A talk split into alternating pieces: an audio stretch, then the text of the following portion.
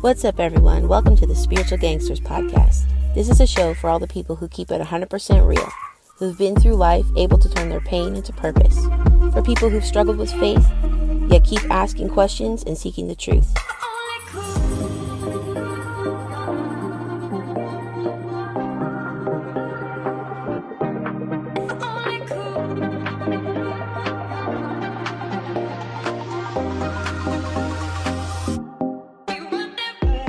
A show for us to share our thoughts, experiences, and stories, and know that we're not alone. For all the OGs who see through the world's BS, this is the Spiritual Gangsters.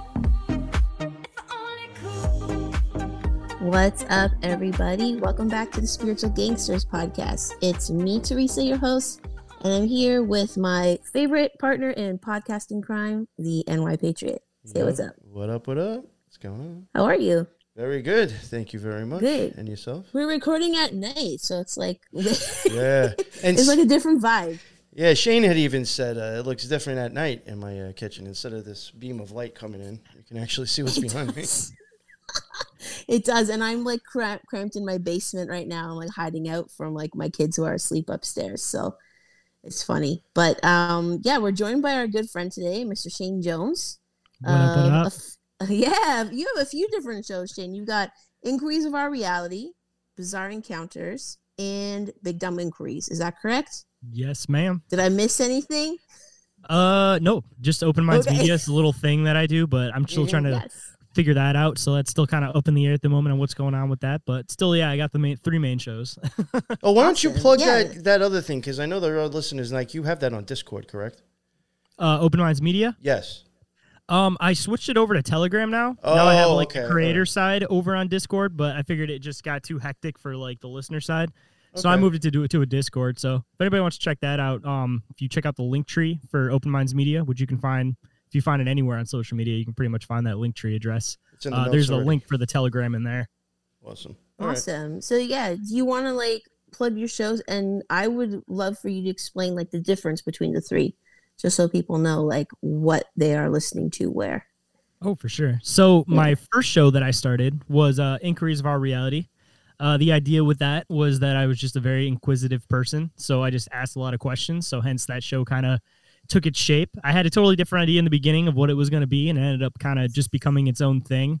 It's kind of just become like a open-minded conspiracy slash whatever, just open-minded alternative topic kind of talk show. So some shows are more like an interview, some shows are more like open discussion, but it's all just free flow conversation. Just get into whatever we happen to get into, ask whatever questions, and it's just a fun show. Pretty laid back, easy to listen to.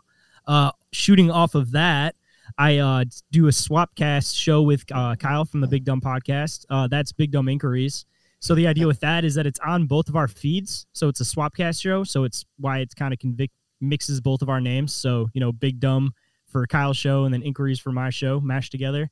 And with that one, it's like a clip discussion type show. Some episodes are funny, some episodes are serious. It kind of just takes its shape however, you know, the guest happens to be. Um, the idea is that we'll like sandwich clips. So I'll bring a clip, Kyle bring a clip, and then we'll have a guest bring a clip. And we'll all go into it blind, not knowing what the other person's clips are. And then we'll get like blind reactions and just discuss, you know, whatever happens to pop up. And the show just kind of takes on wherever it happens, it takes on. If we get sidetracked, we get sidetracked. It's just a Yeah. fun, open minded conversation talk show. And then uh, the newest one I got going, uh, which is going to be on episode four or five this week. We have recorded up to six. Is uh, Bizarre Encounters with a uh, Ghost from My Third Eye. Uh, Nice. That one is all uh, cryptids, aliens, paranormal, all that kind of shit, all in one place. Um, That one, the difference between that and my other show is that this one, yes, there is some interviews, mainly just basing around like authors and uh, like people that research that type that field of things and uh, experiencers coming on for interviews.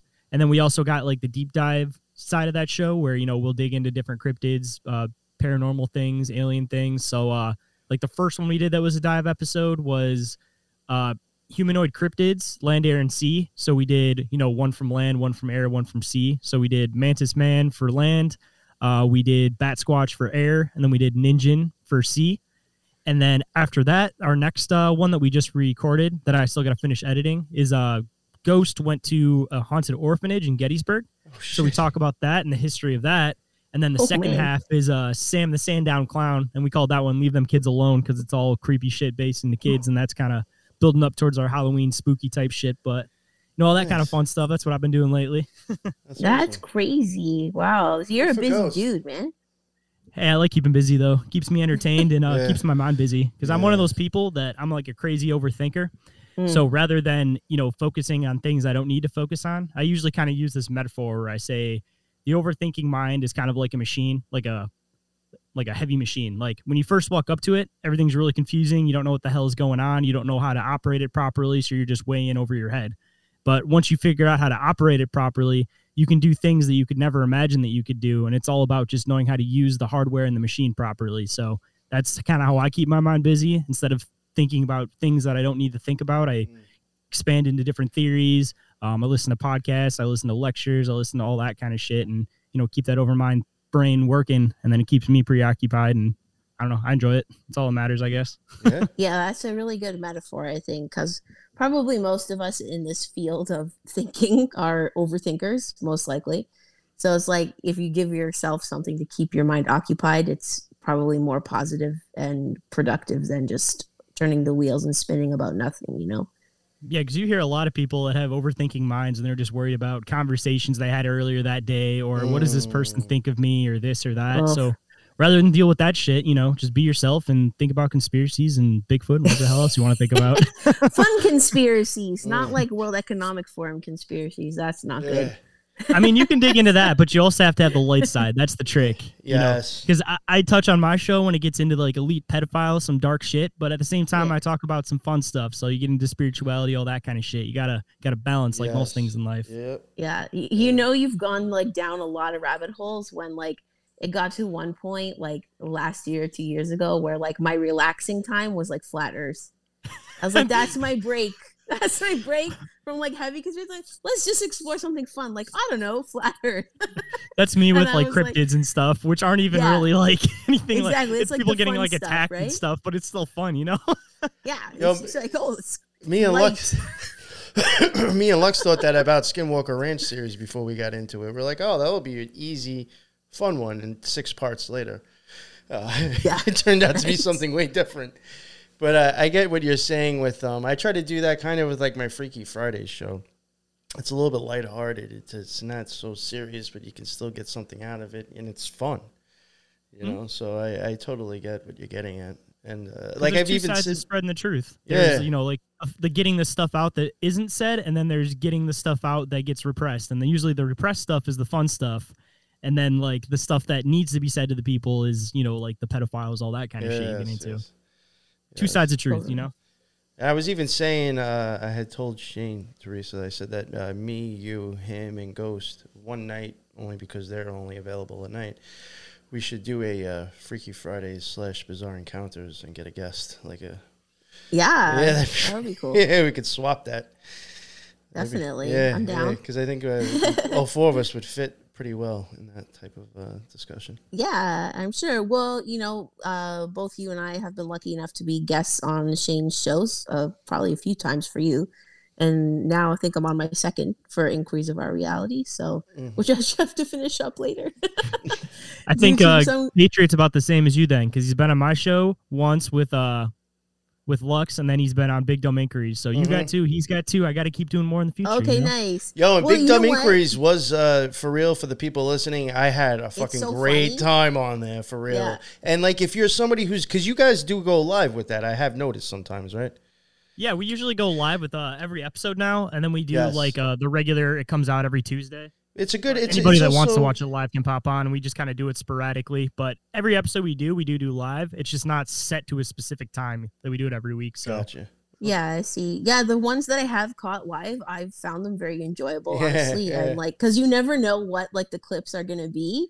I think it was one time, like, shout out to Amit from Hocket Podcast. He came on and he like shared something about like porn or whatever, and I was like, "What's going on?" Talking about like all the angles they purposely do, and they're Yeah, talking it was about uh, like that, and I was like, "Yo." I did not expect that. From Holy shit!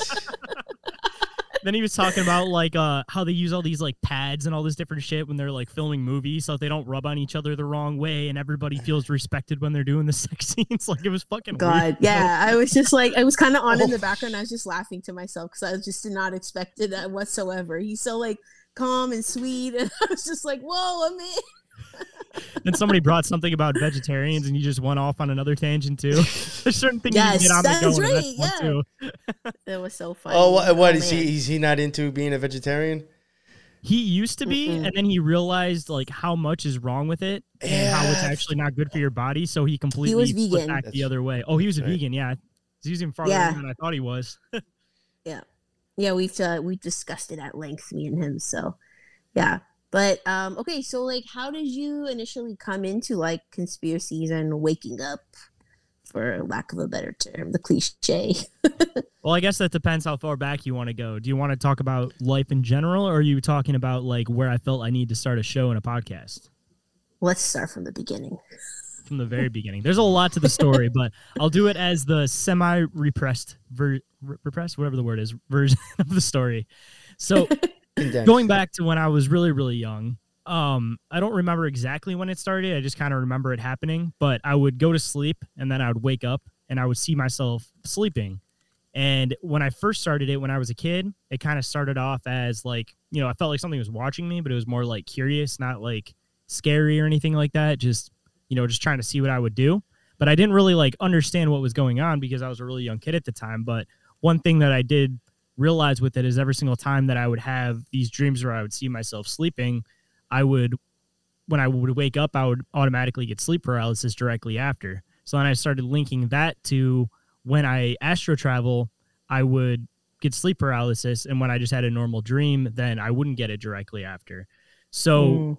going into like when I was a teenager, well, you know, kind of building up, I guess, into the conspiracy stuff. Like when I was in elementary school, of course, like everybody starts getting interested in like aliens, all like the weird stuff back then. Uh, I was one that was always really into anything that was, I guess, sci-fi or folklore or anything like that. So when there was like the Scholastics book fairs, I'd always grab like all the alien books, uh, Ripley's Believe It or Not, uh, all the folklore stuff, talking about uh like vampires and werewolves and all that kind of cool shit. were you into like goosebumps and stuff Oh yeah, of course. And uh, I, I don't know if you guys have them, but we have this thing called Michigan Chillers, where they were like chapter books, and they were just talking about like uh, they'd be based off of different cities in Michigan, and it would be like uh, wolfmen of this place, vampires of this place. It was kind of like a Goosebumps thing, but it was like a Michigan only type thing. And then he ended up doing uh, American Chillers, but I don't know if how far out they got as far as America goes. I don't know if it was still kind of based around a Michigan thing because he started off with the Michigan Chillers, but I used to read the shit out of those books. Those things were awesome. Sounds that Um, would sound crazy Oh yeah, you'll have to look into them when uh after the show because it's almost like Goosebumps, but I, I don't know. Maybe it's just like the uh, Michigander thing because it's cool just to see all the different cities that you already know in Michigan. But for sure it'd be cool to see your own local area and like learn more about the creepy side of it exactly, yeah you know, I got into all those kind of books, all that kind of fun stuff. Uh, got into space and all that, of course. Um, so as everything progressed, I had all these kind of like weird experiences when I'd go to sleep as a kid, but nothing really like crazy ever happened. Um, I got into when I was a teenager, and when I was a teenager, I it was things were a little bit darker, you know, because everybody kind of has that like teenage angst kind of shit going on. And I feel like that whole aura of the whatever, if it, you're bringing things closer to you, or if you're something that's just coming from your own subconscious, kind of gets dark, you know, depending on like what you're going through in your mind. So Mhm. that's when I started seeing like a lot of uh, like shadow people, but they wouldn't come close. They kind of be off in the distance. And specifically, I'd always see this one with green eyes that would watch me from afar, but it would never got close. But he was always bigger than all the other ones. I assume it was a he. I just kind of that's how it felt. Um, so like I said, he never really got super close to me or anything like that. Just weird things kind of happening here and there. Um, so then fast forward a little bit to when I was 18, 19, kind of that area, it seemed like this kind of stuff stopped. Like it didn't happen nearly as often. And when that happened, it seemed frequent that I also wouldn't remember my dreams at all. Uh, Oh. but when I did remember my dreams, they would be super duper vivid, and I'd always get sleep paralysis after, which also kind of made it weird that I felt like I'd only remember these like astral projection dreams, but I wouldn't know how I would like get myself into that. Um, so after that, um, I, I guess this there's a couple different stories that kind of kind of intermix, and they all aren't going to go chronologically into each other. So I'll just kind of finish this dream travel story, and then I'll get into my other weird experiences after that kind of intermix between all of this. Sure. Um, so this this of course got me fascinated into like the spiritual aspect of everything, just having these sleep dr- sleep paralysis experiences, all that kind of stuff. So fast forward to when I'm with my girlfriend that I'm currently with, um, I I had it. I, this is kind of intermixed with the other story. I guess I'll leave this part as part of the other story, but I had we were trying to have a kid, and we ended up uh, losing one at eight weeks, and oh crap, I missed another part of the story. So, okay. sorry, I haven't told this one in uh, like chronological order for a while. Um, No so when I was a teenager, I got to mention that there's this one specific place that I did see. Um, but every other time that I had sleep paralysis, or not sleep paralysis, when I astral projected as a kid, I would uh, always just kind of be around my room. I wouldn't go anywhere really far or anywhere crazy. It'd just be normal places that I was used to seeing. So Mhm. one specific place, I didn't know if I was in a dream, and I didn't, or I didn't know if I was astral projecting, but I was in this place that was the best way to describe it was the middle of space inside of a like a purple nebula, and I wasn't really standing in it or floating. I was just kind of existing in it. But I woke up from this and I had sleep paralysis directly after. So then I questioned like where that place was, if it was a place, if it was a dream, if it was an astral projection.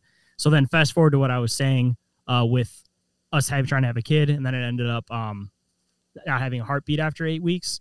Uh, we're just going through kind of a hard time. Um, so I ended up having another astral projection experience where I went to the same place that I saw that I was just describing that was like that nebula in the middle of space. And I saw this kid that was about six, seven months, or not six, seven months, six, seven years old. And he looked just like me. And he pretty much said, That wasn't a good one. I'll see you on the next one.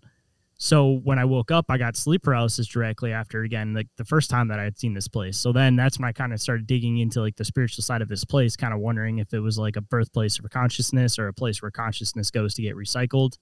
Um, Mhm. So a couple weeks later, I figure out that my girlfriend's pregnant again. And then, you know, a couple weeks after that, I figure out that I'm having a son. So everything kind of came together at that point where I always had these like questions about spirituality as I was growing up where I didn't quite understand it or know what was going on.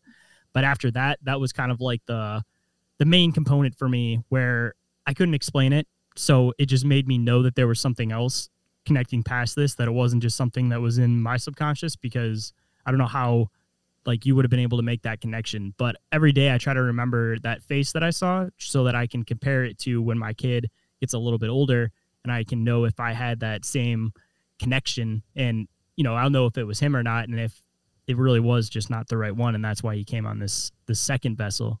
Um Mhm. But that that kind of explains like the spiritual side of how I kind of came into like where I'm at with my podcast. Now, as far as um it goes into like waking up and just a bunch of other different things happening, when I got into like the cryptid aspect of things, um, I, like I said, I was always kind of into it when I was a kid. Um, I was always into aliens, all that kind of stuff, uh, just different creatures, Bigfoot, Sasquatch.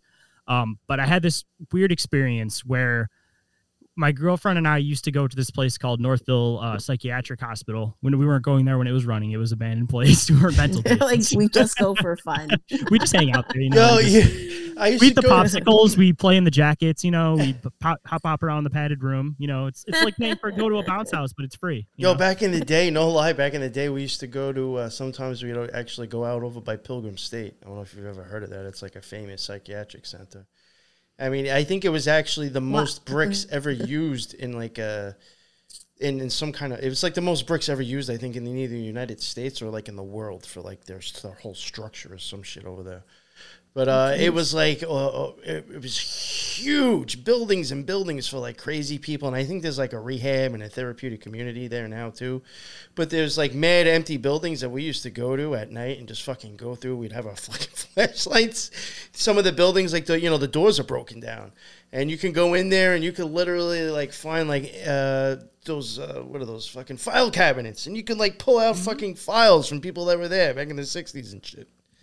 Dude, that was literally what this place was It's like. It was fucking creepy as fuck. campus. We'd be like, I think I was more nervous of ru- running into like a crazy homeless person than like a ghost. because we were like, "Oh, if this place is haunted, if, you know, if this, if this place was going to be haunted, it would definitely be here." You know, so we were like, we were Oh, going yeah. into specific buildings, like they were ghost hunting, and I think I was just more of like, you know, some like dope fiend going to come out and try to stab us. The ghost, well, you know, what I'm saying the ghost, the ghost can't fuck with you, Yeah. really. I mean, physically, you know, You I don't know. know. Yeah, that's how I was thinking. So I was more you know, worried about the humans, not the ghosts. A, a ghost can throw a needle across the room. but I a homeless guess, yeah. stab you with that damn needle. Yeah, I mean, It's so funny. No, Yeah. and I even went to uh went to college on a campus that was a former psychiatric hospital campus. So like they would say like, oh, the buildings were haunted or whatever. I never experienced anything, but because I was only there, there in the day. But I'm sure at night it's probably creepy as fuck. Dude, this place was creepy as shit. It was literally like he was describing. It was like a full campus setup, but everything was abandoned. Like nobody yeah, there. that's what it was There's like. the It was main so fucking hospital, the dorms, like all that fun shit. You know, Yo, we found And we tunnels like- that would go from one building to the next. We were like, yo, what the fuck? this place also had tunnels, bro, and they went all up underneath Northville, and they're all abandoned It's tunnels. crazy. So like you So could go up underneath the city creepy. to other places too. Ah, Yeah, I just think that shit was fucking wild. But dude, that place we had that place mapped out when we used to go there. Like we used to go there so much every weekend that we like knew every building. There was a police station right next door. We knew how to like duck and dive, where to park at, all that kind of crazy shit, you know. But like this place was just creepy as shit. There was one not super crazy experience that happened where we're upstairs and we're staring at this door, and as we looked at it, it slammed shut. So that was probably like the main like paranormal experience I had specifically there. Uh, there was one that followed us home when we were like taking pictures.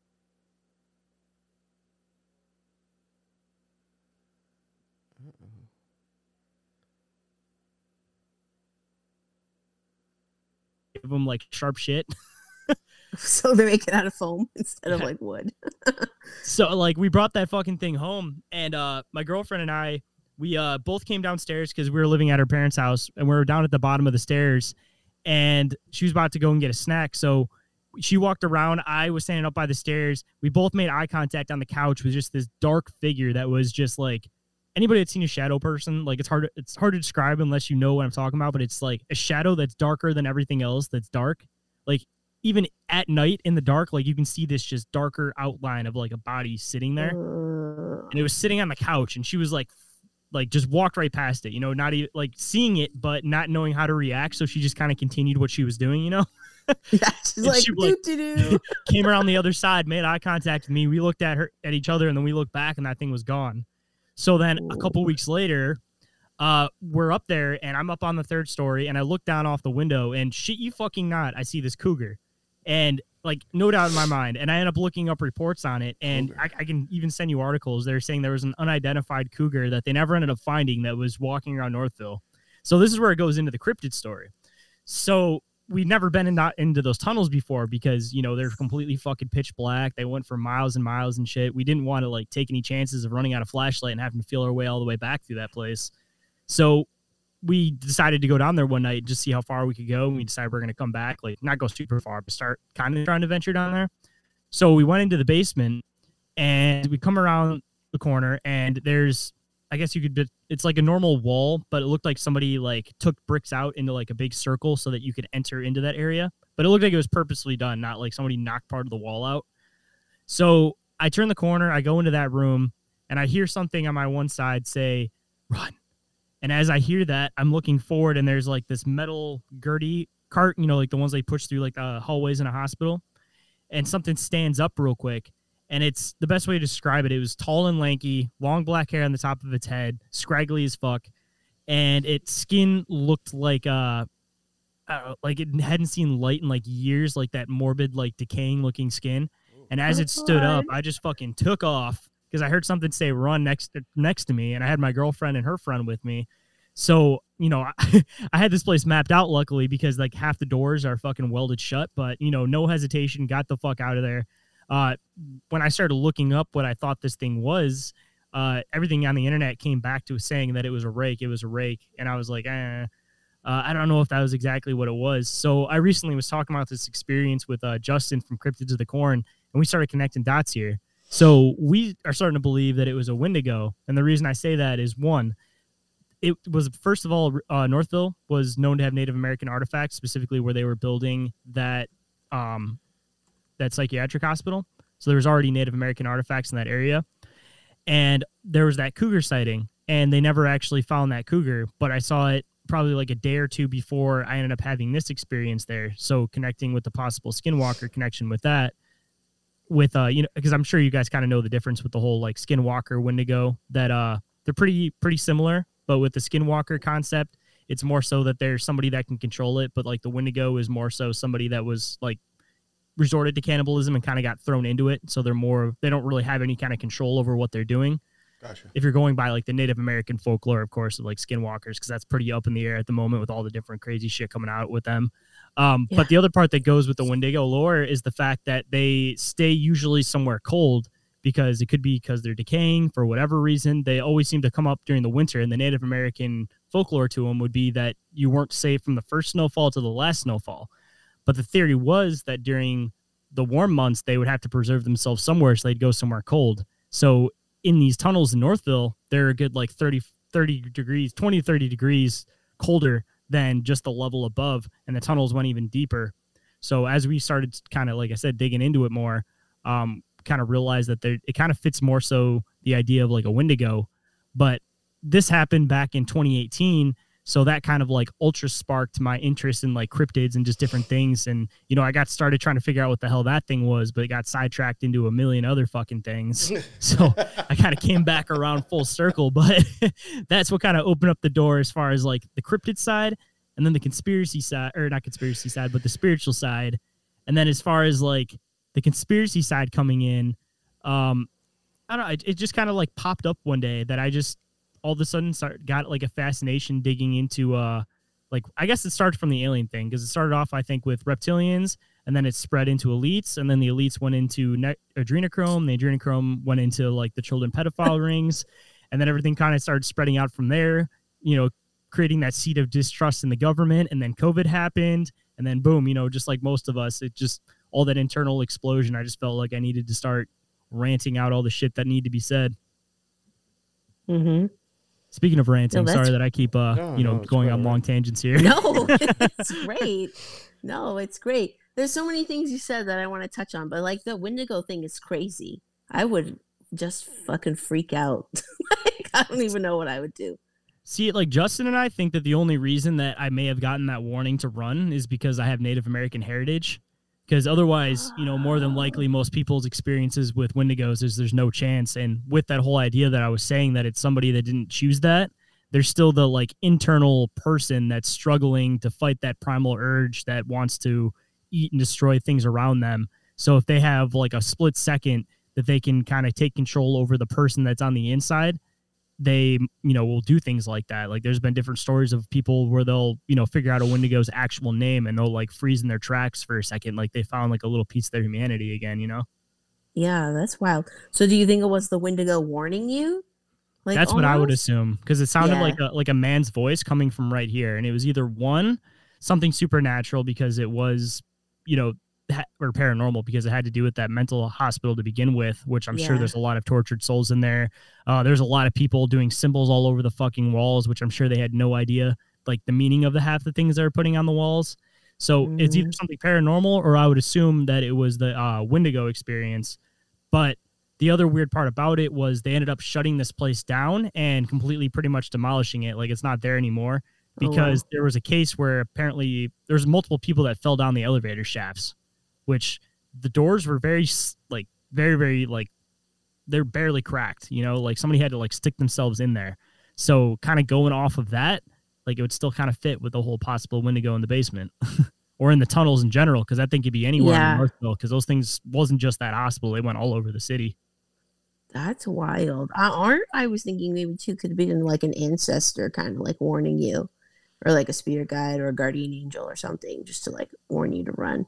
See, like from my experiences, I have a thing with my uh, my grandpa and my grandma that follow me for sure, and I know my grandpa's voice and I know my grandma's voice, so it wasn't either of them. And I could, I mean, I might have more things that follow and protect me, but I know that those two are still around. Um, specifically, weirdly enough, this happened recently. My grandpa's whole thing when he passed away was that uh, my grandma used to always ask him to leave on the light so she knew he was around. So we'd both go to sleep, we'd wake up, and his bedroom light would always be on. And my Oh. grandma would sleep on the inside of the wall, and I'd sleep on the outside, so I'd know if she got up. So I know she never turned the light on when I was a kid. So going into when I was a teenager and I was having these like weird experiences like with astro traveling when they started getting dark, my light would turn on in the middle of it and it would just like for whatever reason kind of like spark me out of it and that would be when I'd wake up and have like the sleep paralysis moments. Mm. So I knew my grandpa was around then also. And recently I was having an issue with my son always waking up at three o'clock in the morning, which as everybody knows is the witching hour Right. shit happens Mhm. and um so he i was trying to find ways to make it so that if there was anything dark something to his room i could like keep it away so i put my dream catcher that my grandma made um in, in there uh so that it would kind of just bring a different presence to the room because i'd had it above my crib since i was a baby Mhm. and I recently took it out of there, and weirdly enough, I've been noticing the last couple weeks that whenever he wakes up at three, the light will turn on. So I know that my grandpa's still sitting there, like watching him, trying to soothe him. And uh, my girlfriend, weirdly enough, was having and having a night where she just wasn't having the best night, and she said she woke up and the bedroom light was on. So I know my grandpa was sitting there watching over her too, and was trying to turn the light on for her also. So yeah. I've had this thing with him like my whole life, like turning the light on has always been his thing, you know. Well, it seems like uh, maybe he has a sense of something happening to you guys, and he's trying to like prevent you know you from getting hurt, or like when you'd astral travel, like he kind of snap you back into your body, perhaps you know, by That's like that was my, my disturbing thought on the it. yeah, disturbing the process, or like protecting your son and your girlfriend. You know, like that's really interesting. it's cool to know he's still around because it's been a while since I ha- it's been since I was a teenager that I've really like had anything happen with him turning on the light and all of a sudden recently he's doing it again. But Mm. go or uh Patriot, you're into some like occult different stuff. Um I've been keep seeing April everywhere and it's weird that he popped up right when I started seeing April everywhere. Like I would look up stuff and it would always be April. And I bought a comic book one day and it was the April edition, like from like a 1968 comic book. Um there's like four other things. Like I keep seeing April all of a sudden the last two weeks, and he popped up in the last two week or last couple weeks. So I don't know. I feel like something weird's going on, man. Hmm. Well, April. What's uh, April? I mean, that would be the starting of the uh, zodiac, Aries. It's the spark of creation. April. See, everybody keeps saying it's like a time of like renewal. Like they keep thinking that April's like a like a turning point. Well, it's the beginning of the zodiac. Yeah, it starts with uh, Aries. It's like the Big Bang. I wonder if anybody else has been seeing April lately. I've been trying to ask Yeah. people, but I haven't really got Uh, anybody that's really been saying it. I'm an Aries, so I would probably catch on to it. So I'm may- also maybe an I just got to pay attention. Oh, okay. I am also half an Aries. I'm a half ski, half Half- Pisces, half Aries. Uh, oh, okay. You're on the cusp. But so I'm March, so I wouldn't. okay. uh All right. I might not notice April as much. Yeah, I'm literally born right in between both. Like even the time. someone was like, someone did my chart once, and they were like, literally the time you were born is like right when Pisces passed into Aries, which explains so much in my life because I'm like so many things all at once. It's just a curse, a blessing and a curse. Have you, do you guys know the difference between sidereal and tropical? Explain. Oh, so What you might want to actually check your sidereal going by that because the tropical, all right, the tropical like that basically just splits them all up evenly at 30 degrees. Oh, But that's not get real specific. that's not exact. Not every single one of them is. Some of them are smaller, some of them are bigger. So it's actually just rounding about. But yet, when you if you use sidereal, it's actually going by how big the fucking constellation is, and from a different viewpoint. Oh, And people, if mm-hmm. you go by sidereal, could actually find out you're not the same zodiac you thought you were. That well that's what happened to me my whole life i thought it was a pisces and then this person's like actually i don't know i'm not so convinced and then they came out with this whole explanation i was like holy shit that actually makes a lot of sense but Yeah, That's pretty right. wild. See, Eric said the tropical zodiac is entirely sun based, and the signs are set upon the ecliptic. The sidereal zodiac is based upon the position of the sun in reflection to the star constellations. Oh thanks eric Yeah, I, know- uh, like I like if I think if you're near the cusp, you might find out. Like I, I, I know I have seen people like actually realize that what they thought they were on their birth chart was completely different once they switched over to, to that one instead of tropical. Hmm, When's your birthday, Patriot? It's uh, I'm really close to the end of Aries. I was say I'm April 14th. I didn't know if you Uh, were. I'm a little bit past me or you. you Very, know very- a little, a few days after you, my man. We're very close. That's wild. So if you're going on the other uh the other type of zodiac, would we be the same one or would we? Oh, I don't different? know. You'd have to. I mean, you'd have to go back and actually look at that date. You know, because I mean, I'm then there curious. is also like that. What is that recession shit too? So I mean, that's why I think Sidereal kind of takes that into account as well. I, I could be wrong. Maybe Eric would know that better. I think it also takes in kind of like the recession. So what's supposed to be like the the actual like one? If like if there's one that you're supposed to follow, which one is it? I mean, any magician that I knew that like got serious with planetary magic tossed the tropical shit out the window and stayed with Sidereal. I don't know. So that could know. be a mass manipulation thing to begin with that they started maybe, using this yeah. other one, right? Yeah, Uh, right? Oh yeah, but that's well. I would when I say magician, I mean that also doesn't mean like every single person I knew in the OTO. You know, when I say magician, like somebody who actually knows what the fuck they're probably doing.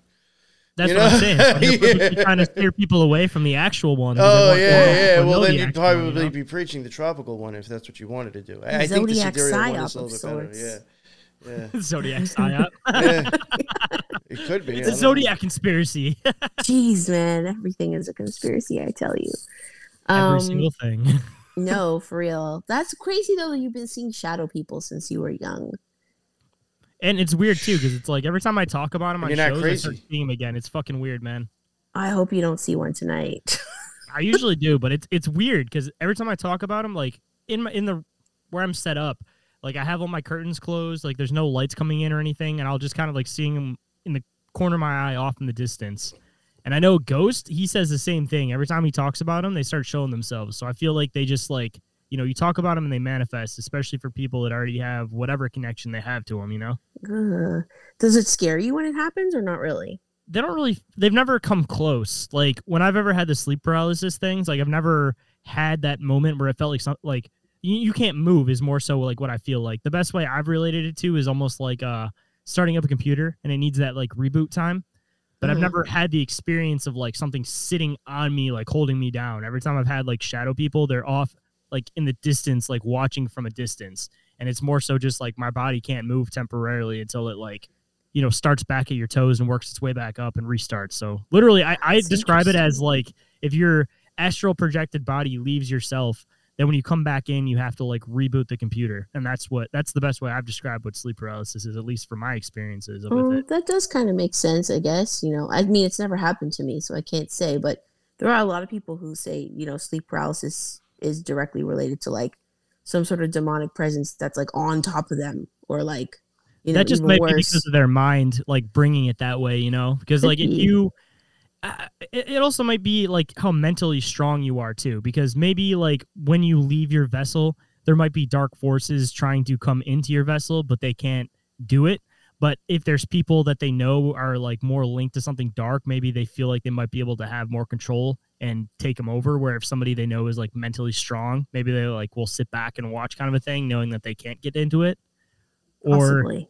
I don't know. It's it depends on everybody's experiences. I feel like they're all kind of different, but shadow people is kind of a vague term because shadow people could be a million different races and we wouldn't know because they could just be things that we can't perceive with our eye. So Yeah. they could look 30 different ways, but we're only perceiving them as black. And that could be why everybody seems to have different experiences with shadow people having different intentions. They could be completely different races of shadow people. You know, they're just Yeah. different races that we can't visibly see. So maybe that's why some of them are dark, some of them are light, some of them are here for good. You know, Hmm. like Yeah. We just don't really know their intention, right? Because they never speak to you, right? no, that Oh, uh, like I thank said, the God. most I ever had was the green eyes watching me, and that's why I don't know. I'm a, I'm a believer that they we can't see them in their light spectrum, so they take a shape of something that we're familiar with, and that's when you have like the Hatman experiences, things like that. Mm. but I think that they're they're fully like a life form that you could see like a visible being, but like just not with our eyes. Has this Right. ever happened to you in a time of intimacy? Did it ever happen to me in a time? like they're, they're watching? Yeah, did you ever see the eyes of the shadow man then? Oh. I wasn't sleeping then. I was wide awake. So oh, I Oh thought my these were like things you were seeing, like while you're okay. All right. No, I have. well, at least the, those experiences, like usually when I saw him sit, watching me from a distance, was when I was having sleep paralysis. Oh, okay. All right. Yeah. So I was kind of like in between both worlds, Yeah, I guess you weird. could kind of say. really weird. But as far as like shadow people, Mm-hmm.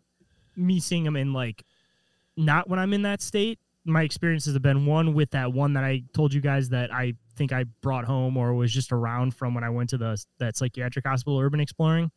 and just from uh, Mhm. like when I start talking about them, it'll be like a, something you'll see out of your peripherals, or I'll see something move fast in my peripherals down the hallway. But like you can never see them dead on. At least I've never personally seen them dead on when I'm fully like awake and conscious. It seems to only be that I can see them around, like when I'm kind of like in that in between state. Mm, yeah, well, that makes sense. And it's an interesting idea, like how our ancestry ties into things. Like you mentioned that you have some Native American heritage. And like lately, I've just been on this whole like thought process about how our ancestry plays into like our current life situation. I Oh, for wonder if that has something to do with it as well. Oh, I'm Yeah. sure it probably does because my and like now I, I now I wonder mm, I wonder too if like things that we think are past life experiences are actually not our past life but like ancestral memory that we carry and like ancestral trauma and that we like repeat things until we heal our ancestral trauma perhaps I mean, yeah, that's a good possibility. I mean, Just another thing that lately. I've kind of wondered too is the, it's not even that they're necessarily past lives, but if time isn't necessarily linear, what if they're you from different realities, different points in the timeline, but it's all happening all at once, and that's why you have these like glimpses in between, is because if you're living these multiple lives and time isn't necessarily linear, they could all be happening at the same time and it's different pieces of the same consciousness split between different pieces all at once. So like could you could be one consciousness and you could be living three lives at three different points in time that aren't linear that could all be happening at the same time. So your consciousness is split in between three different beings temporarily. Like while they're going through their lives. that is wild but possible I like You getting know, into the I- weird theories. no Yeah, i think i think it's a possibility you know that's you never know Do you believe in honestly. reincarnation, oh. Shayn? Yeah, I do.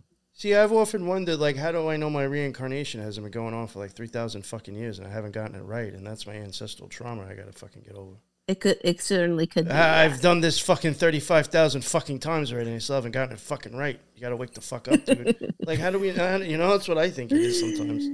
Hey, maybe you've uh, been holding the knowledge this the whole Yeah, time. and yeah. This is the one where- where you're Yeah, finally letting the knowledge Some out. so fucking you'll- prick cocksucker in Egypt back. holding the shit to myself. that's how I started out.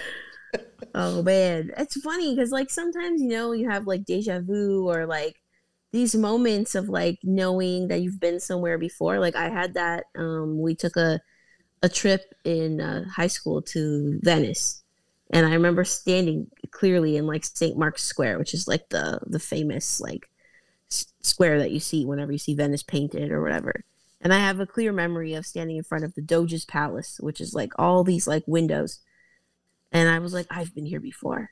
I fucking hate this place. And I've never been there before. Like, how how can you say you hate Venice? It's a beautiful place or whatever. And then like many years later I had a past life uh reading and the lady was telling me all about this like past life I had in Venice and how it was like terrible and I couldn't like marry the person I wanted to marry and I was like had this like fucked up life and anyways I was like, well, that explains a lot. You know? Like she's telling me this over 10 years later. So it's like maybe there's some truth to that. Was it me? Was it an ancestor? I don't fucking know. But I knew it when I was in that place. I mean, not exactly the same, but I've had some weird experiences where it happened twice that I was the same person, but it was during uh, a heavy LSD trip, so I will give it that. Um, I uh, chalk it up to that.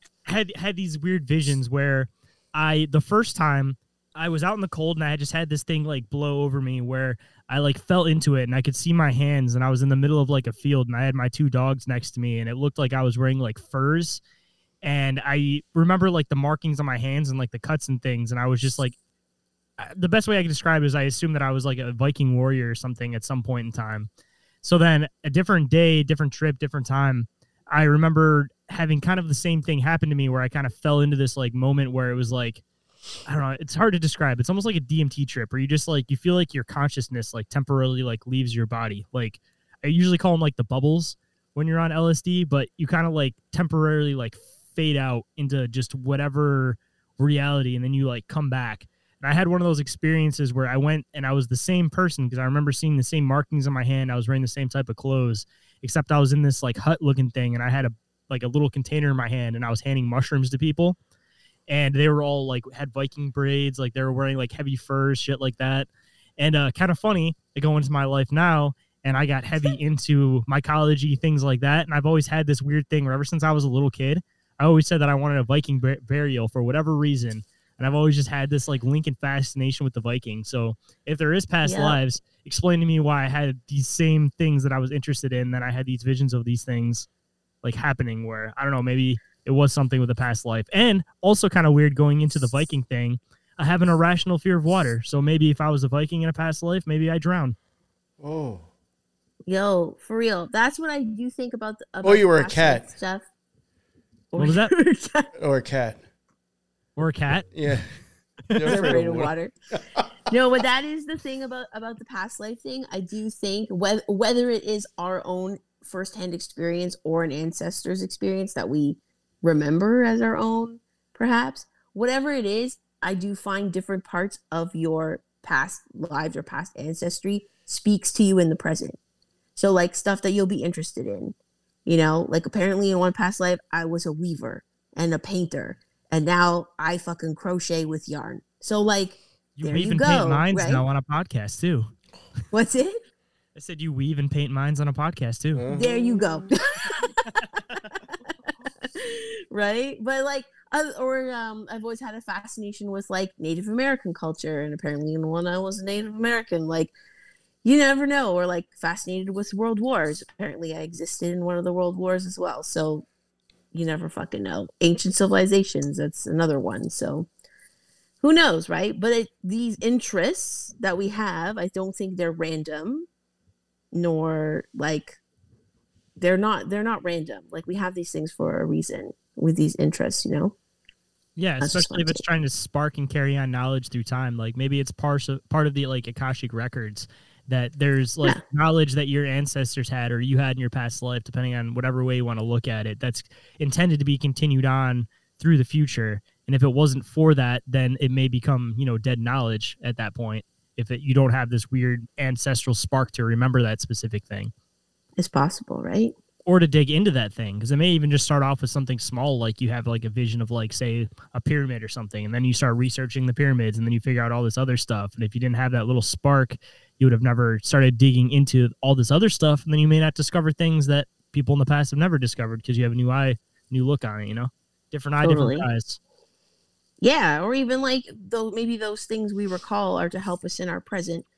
Like for example when I was 12 years old, like I was fascinated with, the world wars and I even did a book report on like Joseph Stalin in grade 6. Like who what fucking 12-year-old does that?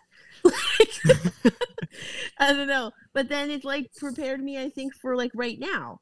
You know, I went on to study like totalitarianism in university and then like what is happening in the world right now is literally like a totalitarian takeover. So it's like it prepared me to like look out for that and now speak about it Mm-hmm. You know, I don't know. It's wild.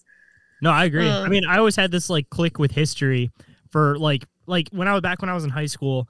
Uh, there was a time when I corrected the teacher because he was saying the different Greek gods wrong, but he normally wasn't a history teacher. He was normally the science teacher that they made teach history.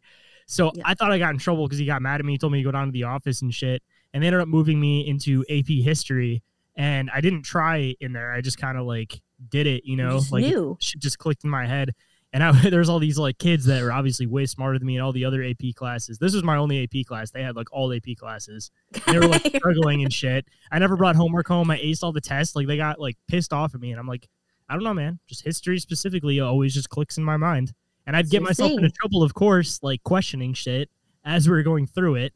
But like the teacher appreciated my like questioning, you know, so it kind of worked out. and I feel like you became the teacher's pet teacher. real quick. Yeah. Only the AP no. teacher would appreciate that.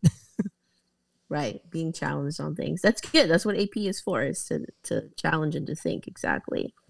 Okay. I was so... never a bad student. I just never like applied myself. But even there, I didn't like apply myself, but it just clicked, you know? Yeah, no, I get that. And then, again, that's a, an affinity you had a subject for. Uh, sorry, you had a, an affinity for that subject, probably because of your past experience. Mm-hmm. And that's what I dig into now. Shit. There you go. And history is like one of my favorite things to look into. Probably yeah. why NY became a magician. Also, I'm just gonna wager. Why? Because something in your past. Oh, most oh, yeah. No, I've wondered. Yeah, no, I've often thought that. And you said you said before to me that like you have a fascination with like Egyptian mythology and like yeah, when I was like a little kid, I always thought like those motherfuckers knew something that we didn't know. I was so Dude, I was obsessed with them as a kid, dude. I remember being like six and I had those like little uh you know when you'd buy the books but they come with like shit to do with the book? And as Yeah, a kid, those are always the ones you got, you know? I remember getting one that was like you'd build uh fuck, what was it? Like a tomb, and then you put like the little like mummy and shit inside. And then there was one I got where it was like a mummy, and you'd like take the top off, you'd like take the wrap off, pull it apart, and then you get to see all the different like body parts inside and shit. Like Egypt, when I was like a little little kid, was one of my like biggest fascinations, and I remember getting like a hundred fucking books about that shit. no for real. That was me with Greek and Roman mythology as obsessed. As oh yeah, that too for me. Yeah, Greek mm-hmm. mythology specifically, and then Roman mythology is just hijacked Greek mythology. it's the same thing exactly. I don't know. I never got into Egyptian for some reason. I would read about Egypt and I'm like, yeah, this shit's boring. Yeah, I don't know why.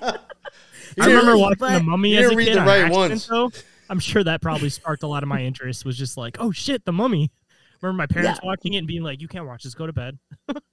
Yeah, like see, like the mummy, I would never like, like I would just not be that interested. But then when it comes to like Troy or like Gladiator, I was like, yes, like give me more. like Don't get me started right? on Gladiator. That's probably one of my like favorite movies ever made. Really? Oh man, Fuck yeah. Why- Troy was a love good that movie movie. too. Well, it's a good movie, but why? Why is it your fave? Why is it one of my favorites? Just the storyline of it. I've always had like, you know how they say like you you re- relate to things and that's why you like specific movies. For whatever reason, I've always been all about like the warrior hero tale. It's part of the reason Nice. why like l- I watch a lot of anime and it's always like uh not the goofy shit, but more so like like the warrior kind of going The through a hero bunch of shit. stories, yeah. yeah, that like cheesy stuff. You know, it's like usually really like dark kind of build up shit. But I don't know, specifically with Gladiator, I love the like hero tale that he's on top, gets pushed down to the bottom, and then he comes back up. But he comes back up without him knowing, and then you just have that great scene where he finally takes off his mask and he's like, "I'm Marcus Aurelius." no, I will have my revenge. Yeah. it's so good. And you know, there's some historical inaccuracies in that movie.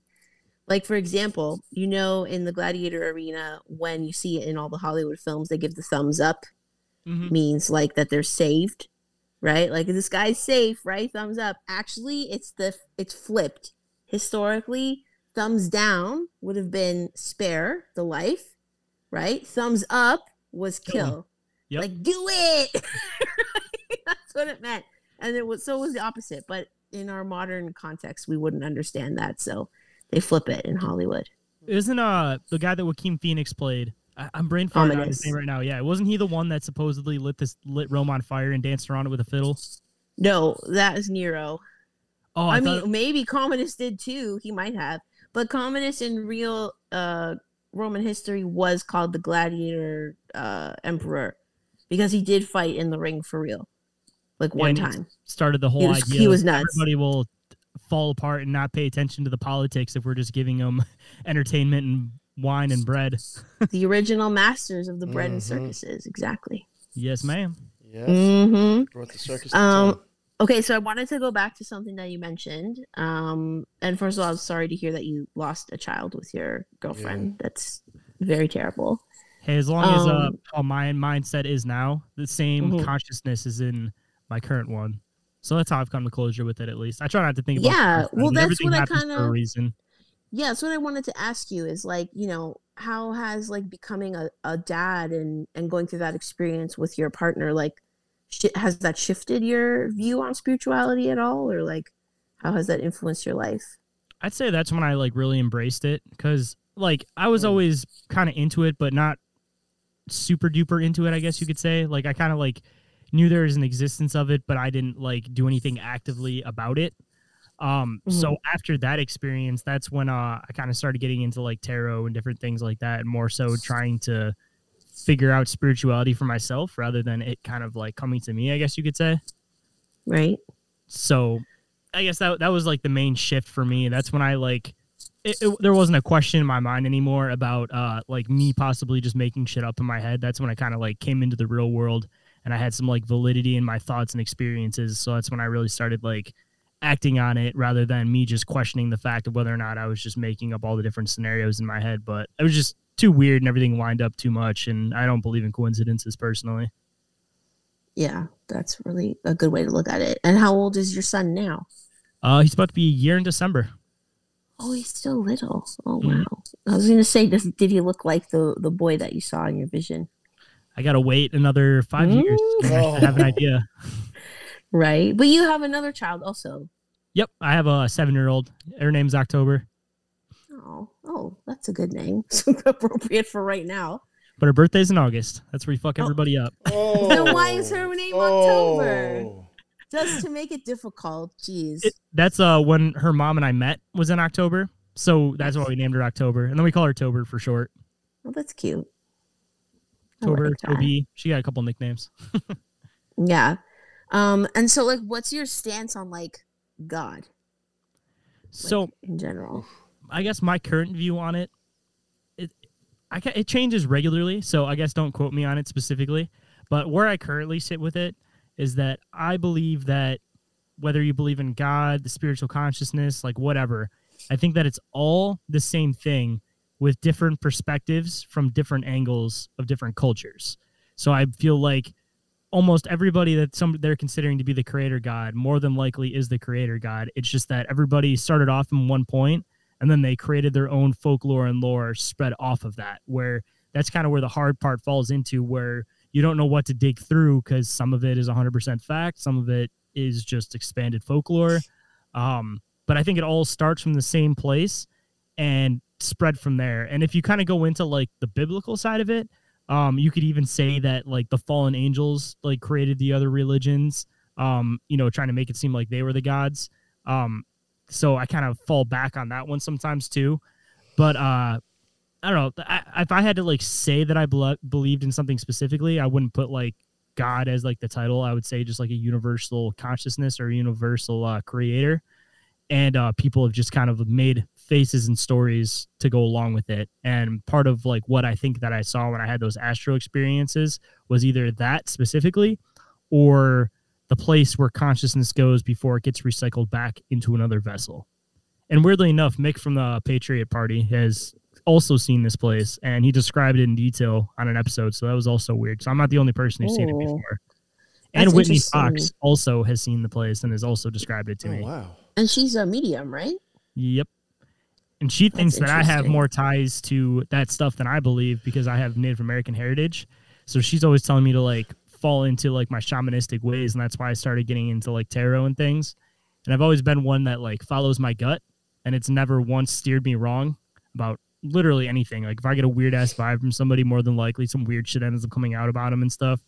So I've been like learning to follow that better as she was telling me, and it's been really fucking weird because whatever like you don't think you just the first thing that pops into your head is like what I'll project when somebody like asks me a question. Like I've had this experience with her and Elle a few times, and they've been like right on the dot, like weird as shit. But it's like the second you start to think about it is when it gets like twisted and contorted. But when you first are like asked a question, there's like this first initial thing that pops in your head before you put any thought into it. And for whatever reason, like seems to always be right more often than not. And I mean, it may be a matter of like manifesting reality. Maybe that's kind of like one of the tricks in order to how to do it. Or two, maybe I do have some form of like shamanistic abilities that I'm just now starting to kind of figure out how to understand and use properly. But this is just like the past like two or three weeks that I've been starting. Like I've always followed my intuition, but now I'm like expanding that with like questions and different things and like giving like my I don't know like how to explain it. Like rather than just trusting my intuition about people, now I'm like expanding it into like questions and different things and kind of trying to like build up and figure out more about it. Well, that's really interesting. I'm not surprised to hear about like if you had shamanistic roots because like given your line of work like currently as well, right? I mean, that's kinda part of makes like having that respect for plants and just uh specifically like spiritual plants because I know how to like grow marijuana because I do it professionally for a job. And Mhm. my biggest thing with that is I hate the corporatizing of it. I think it's ruining it and it's taking away the spirituality aspect to it because you're getting mass produced garbage rather than stuff that has like that love and care and like because plants absorb the energy of the people putting into them. And from all my experiences with uh, mushrooms specifically, I've learned that where I could have the same genetics as what my this is a true story. My one buddy who used to do MMA, a bunch of different other things. He was just a very aggressive, angry person.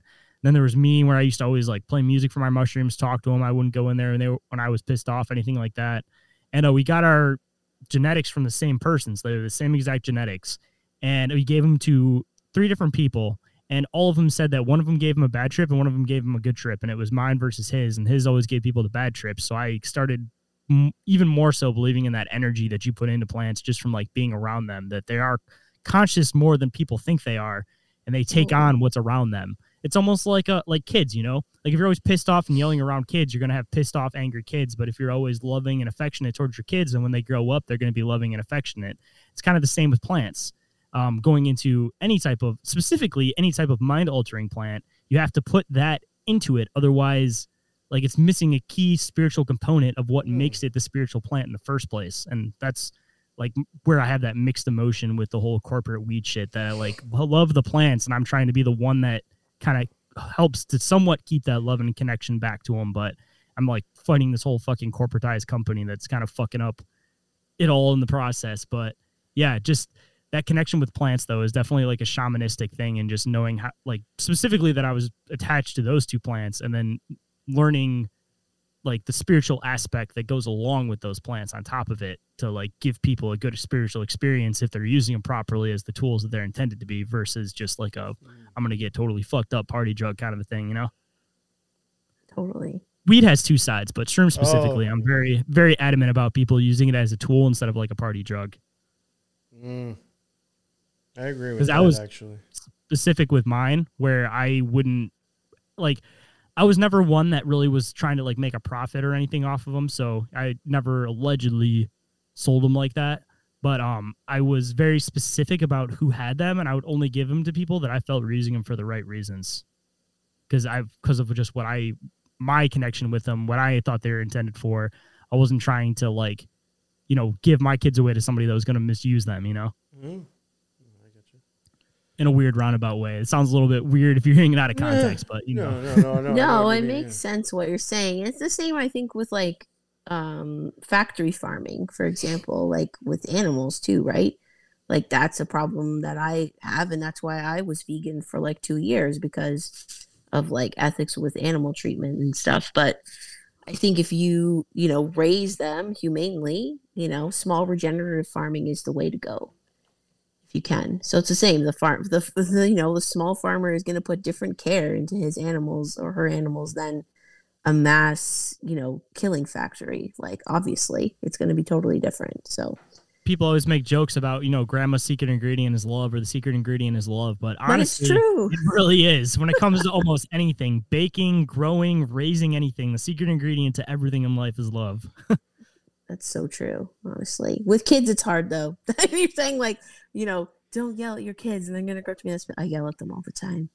At the same time though it's it's like a it's like a like a misconcept because i'm also a parent obviously but it's like if you yell at your kids you're supposedly going to give them like trauma as adults which some will get over it and be stronger and some of them will not but then going on the other hand of it if you don't yell at your kids then they're going to grow up in this fragile world where as soon as they go into the real world and they have a real job where a boss says like you're fucking up you need to do what i'm saying right the fuck now what are they going to do they're going to go off and cry like you need to teach your kids how to have tough skin, but you don't want to fuck them up in the process. You know, you got to find that weird middle ground balance. You know, It's true. Yeah, you can't let them just do whatever they want all the time. You do have to like lay a bit of a smackdown sometimes. It's just how it is. But uh, it's a hard balance, right? Oh, yeah, especially with like this day and age, because it's like anything, like you know, even if you're not doing anything aggressive, like you know, when when you have like a like a two year old and you tap them on the butt when they're wearing like a diaper, you're clearly not hurting them by any means. You're just more, you're just scaring them, you know, to kind of get a point across of like, listen to me. But you do that in public now, people will take it as you're like hitting the shit out of your kids when it's like, bro, like you're tapping a diaper. You have like an inch of padding. Like even if I hit him hard, they're barely gonna feel it. And I, I tapped him. It scared them. Yeah. It's no different Well, than if I popped up behind them and grabbed their shoulder or like you know Totally. tap the top of their head. It's gonna be the same reaction because I scared them while they were doing something wrong. But Exactly. take it the wrong way, you know? Because this day and age, everybody's a crybaby about fucking everything. That's it. I think some people who are not parents, maybe they don't understand that like when a young child, like a like a toddler age, is having a tantrum, they literally need to be like shaken out of it. Like they can't rationalize. So sometimes you do have to do like weird shit like that. Like either like physically like jar them. I'm not talking in an abusive way, but like for example, tapping them on the butt or like the hand or like whatever. I even had one of my friends tell me she used to when her kids were like maniac out of control, she would put them in the shower and turn on cold water to You get what I them to to like do? calm the fuck down. Yeah. I would tell my daughter to go in her room, and I told her I won't talk to oh. you until you can talk to me. And so she would scream in her room sometimes for a half hour. She'd come out there mm-hmm. and be like crying, trying to talk to me, and I'd be like, "I'm not going to talk Nope. to you until you can talk to me." And that Yeah. was my way of doing it. But you know, this day and age, people see that as like, "Oh, you're traumatizing your child because you're just leaving them off on their own to cry." And it's like, no, bro, I'm teaching them how to be independent. One, and I'm teaching them two how to regain themselves so that they can sit down and have a conversation and get something done. Because if you're emotional, you're never going to get shit done. If you can sit down and think rationally, then we can start working on the problem and go from there. Totally. Yeah, like uh Brian in the chat, he's saying discipline. Yeah. exactly. A lot of kids these days don't have discipline at all. So you're gonna And, wa- like, you I gotta know- waterboard them in the shower. Cold water. we have to haze them. Hazing rituals. Let's get them in line. Squirt with a squirt bottle. It works. Uh, yeah, like Yo, the lemon juice. cats. I've done that to dog. I had a, I had a dog one time. The motherfucker would not stop barking. I literally read like you squirt him in the mouth with lemon juice, will make him stop. It did. It's true. They don't like it. I mean, I felt fucked up doing it. Yeah, I I do that know, with water feel with my uh, my one pity. When he gets to be too much sometimes, you don't like Mm. spray him hard or anything like that. But I just use like regular water and I'll like spray his tongue and he'll be like, "Puh," when he'll stop. Tune in next week for more parenting tips. Ugh. and how to take care of your dogs in the process. They're pretty similar. You just change a little, couple little details and it works for both. it's fine. Dogs and kids are so similar. Oh, Tap on that for both. too funny. Well, what's like? Uh, where do you see your shows going? Like, do you have any goals with your podcasts, or like, what do you See. I'm one of those people that kind of going into like the spiritual side of me. I feel like if you have an end goal, you're capping yourself. Hmm. So uh, my view on it is I'm kind of just letting my shows go where they happen to go, and I don't have like a distinct. This is what I want it to be. This is where I want it to go because then either one, I'm going to manifest that's all it'll ever become, or two, I'm going to set the bar high that it may never become that, and you know I'll look down on my show because of it. So rather than doing that, I just kind of let my show be as it is, and it's going to become what it's going to become, and you know hopefully it'll be something good. If not, I've enjoyed it in the process, and that's kind of how I see it. I like All I can that. do is just expand and get better with each show. Well said. Well said, sir. Now I know that you do this to your guests on your show, where you ask them to leave leave everyone with parting words of wisdom. So I'm gonna ask the same of you. I'm gonna put you on the spot. I mean, Oh, I hate when you do it to me. I've done it to you twice now, and I, I haven't actually been asked this going back my way before. oh, So, ha- oh, eh, damn. Okay. Yeah, right. It's hard. It's hard. So, Mr. Shayn, parting words of wisdom for anyone listening. I'll say the same thing that I usually say to my daughter Don't let society tell you who to be. Don't let anybody tell you who to be. Only you know who you are supposed to be and who you're going to become. So be who you are and never be ashamed to be who you are. Well, Fuck what the yeah. fuck? Fuck That yeah. came out even better than I planned it to, too. Had was it on a roll. prepared and everything. Jeez, man, you just put me to shame. I sounded like it, but I didn't. Yeah, right? Flew off the tongue. It was awesome. Yo, do you have any last questions for Shayn and why? No, no, no. Don't, really. No. You're so interesting, Shayn, to talk to, and always a pleasure. Honestly, I always I have like appreciate the best time talking with you. So I really appreciate you coming on the Spiritual Gangsters and sharing all that you did because I Yeah. think you've had a very interesting life, and I look forward to seeing what you create in the future. Hopefully the order wasn't too fucked up, but you know I got the story No. about it, and I'm glad you guys appreciated it, and I'm glad you guys had me on because it's cool to finally pop on your guys' show. Hell You got Yeah. yeah. New York's kind of half once maybe. Yeah, but no, I still got to get you back on for sure. Yeah, I want to get you. Yeah, we- I spoke about having you and Ellie on too. yeah, definitely make something happen, my man. Always down for anything you guys want to do in the future. Love you guys. Sure. Sounds good. And I think we already have your links in the live, Yes. but obviously we'll His link tree. we'll add everything in when uh, when it officially goes out. Um, but yeah, do you want to tell everyone one more time where they can hear you? Uh, make it quick and easy. Uh, usually when you look up inquiries of our reality on Google, um, I'm every time I've looked it up at least, I seem to be the first like 20 pages. So if you just look that up on Google, you'll find me. Uh, Bizarre Encounters, not as you know Google searchy yet, so I'll give you the link tree for that. Uh, all one place for everything. L A N K T R period E E slash Bizarre Encounters. And uh, like I was saying, for Big Dumb Inquiries, if you want to check that out, that'll be on my normal feed for Inquiries of Our Reality because it's like a Swapcast style show. And uh, if you want to check out Open Minds Media, um, L I N K T R period E E slash open underscore minds underscore media. Awesome. Great stuff. Yeah. Thank you so much, Shayn, and thank you, NY, for. Co-hosting with me. Oh, that was a good time. Awesome. Yo, Yeah, and for and real, all- for real, I do want to say uh, you did ask this dude where you think you'll see his shows in a few years or whatever from now in the future. Don't sleep on this kid. I think he's gonna have some good stuff coming in the future. For real, with his show, he's got a lot of stuff going on in that head of his, Shayn. I don't think he's gonna be somebody that's just gonna be here one day and gone tomorrow. I think he's gonna be around for a while. So keep an eye on this guy. I uh, have a personal promise to myself where uh, I gave up on a lot of stuff growing up due to you know just my surroundings, parents, things like that. So uh, one promise I made to myself as an adult was that when I was in high school, I did radio and I loved it. It was like my favorite thing. I was going to go to college for it, and I got convinced not to go to college for it, so I kind of gave up on it for a while. So I came back rounded to it podcasting. So when I did this in my adult life, I made a promise to myself that it would be the one thing that I would never give up. So just off of promising to myself, you know, I'm, I'm never going anywhere as far as podcasting goes. I'm going to be running it till the day I die. okay, man. Oh, Awesome. that's awesome. I love that. That's funny. I was also interested in radio back in the day. Me too. And here we all are. hey, everything comes full circle. How it's intended to happen. That's how I, I get through life. Is I feel like everything is how it's supposed to be. Mm. So Your life is always I don't get mad about you. the past. There we go. Just learn from it. Amazing. Yes, sir. thank you very thank much, man. You. That was a good episode Yeah. for real. I had a good time too. It was fucking interesting. That's why I like this show. I get to learn about people a little bit more than just like the regular bullshitting podcasting, you know. Oh yeah, I appreciate both you guys having me on. It's always fun Yeah. to talk to both you guys. Fuck yeah, man. Thank you. Thank you. Yeah. And thanks to everyone who was listening. And uh, we'll see you in the next one. Yes, sir. Later. Bye everybody. Mhm.